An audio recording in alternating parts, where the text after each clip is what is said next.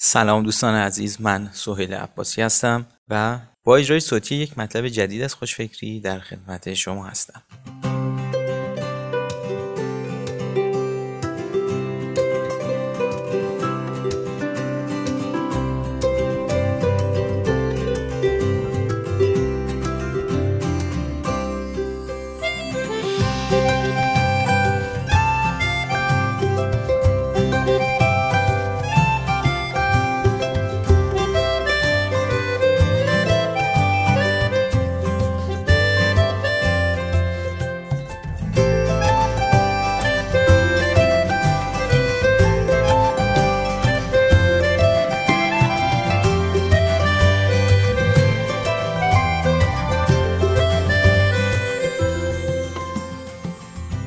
قطعا برای بسیاری از شما این سوال پیش اومده که آیا استارتاپتون در آینده می‌تونه از نظر اقتصادی توجیه داشته باشه یا نه که در این مطلب به پاسخ این سوال خواهیم پرداخت.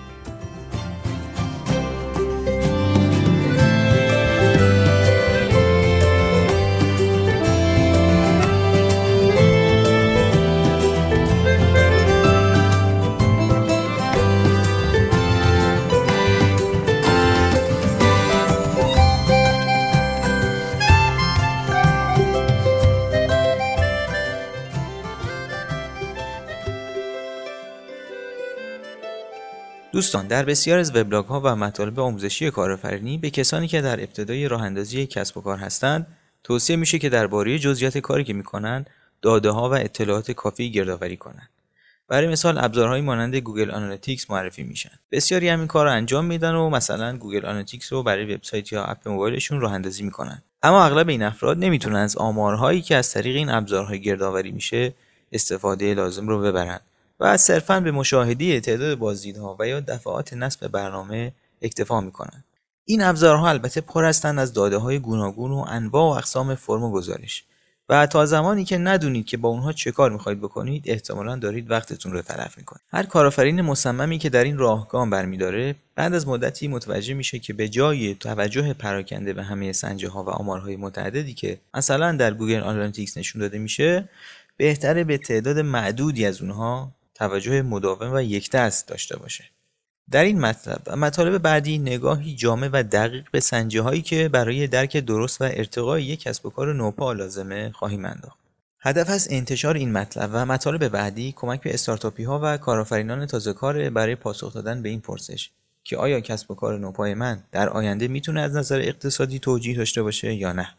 کسی از یک استارتاپ انتظار نداره که در روزها و ماههای اولیه راه اندازیش سوداوری کنه. در واقع بر مدتی هر کسب و کار نوپا در حال هزینه کردنه و درآمدی نخواهد داشت. به این امید که به مرور میزان درآمد به اندازه برسه که هزینه ها رو پوشش بده و از اون هم بیشتر بشه تا به سوددهی برسه.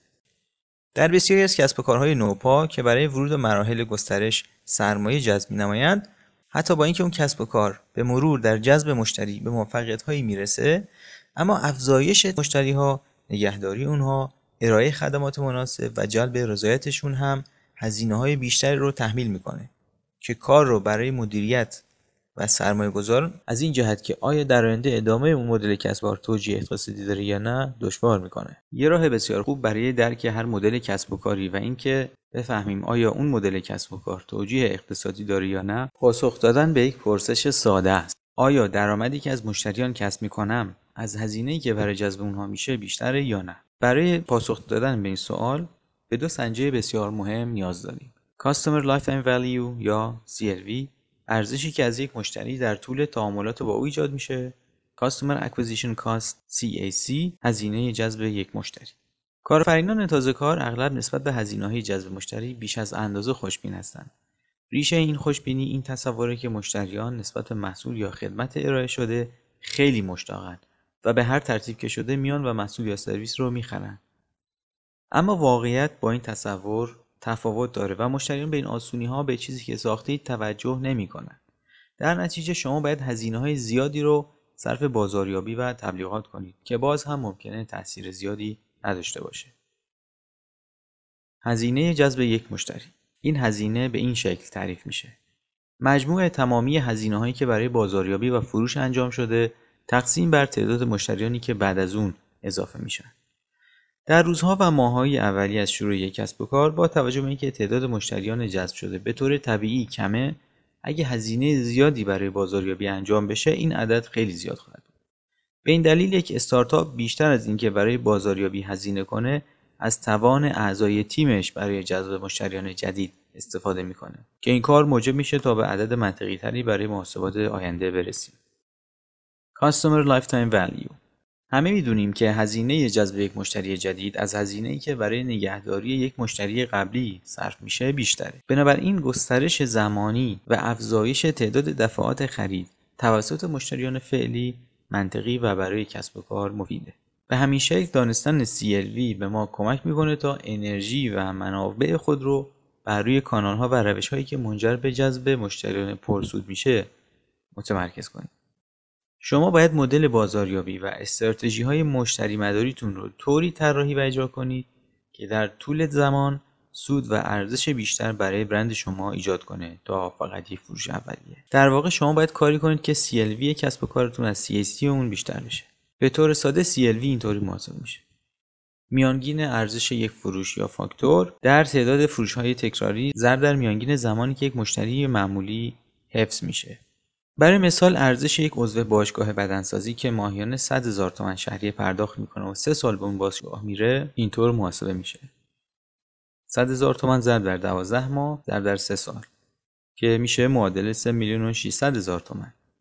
در همین مثال ساده می‌بینید که یک عضو برای اون باشگاه در سال یک میلیون و 200 هزار تومن درآمد ایجاد می‌کنه و تا زمانی که این درآمد از هزینه های صرف شده برای جذب مشتری بیشتر باشه اون مشتری سوددهی ایجاد. بنابراین اگر اون باشگاه بدنسازی مثلا دو ماه عضویت رایگان ارائه کنه موجب میشه تعداد افراد زیادی عضو بشن.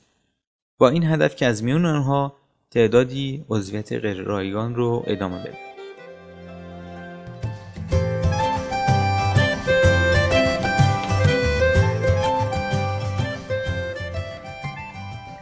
دوستان به پایان این مطلب رسیدیم و امیدواریم در مطالب آینده سنجه های بیشتری رو که به درک شما از اقتصاد کسب و کار نوپاتون کمک می‌کنه مورد بررسی قرار بدیم اما حالا نوبت شماست.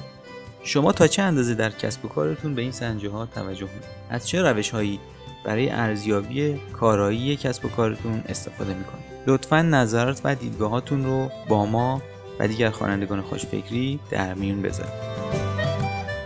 من سهیل عباسی هستم و شما اجرای صوتی یکی دیگر از مطالب خوشفکری رو شنید تا درودی دیگر بدرود.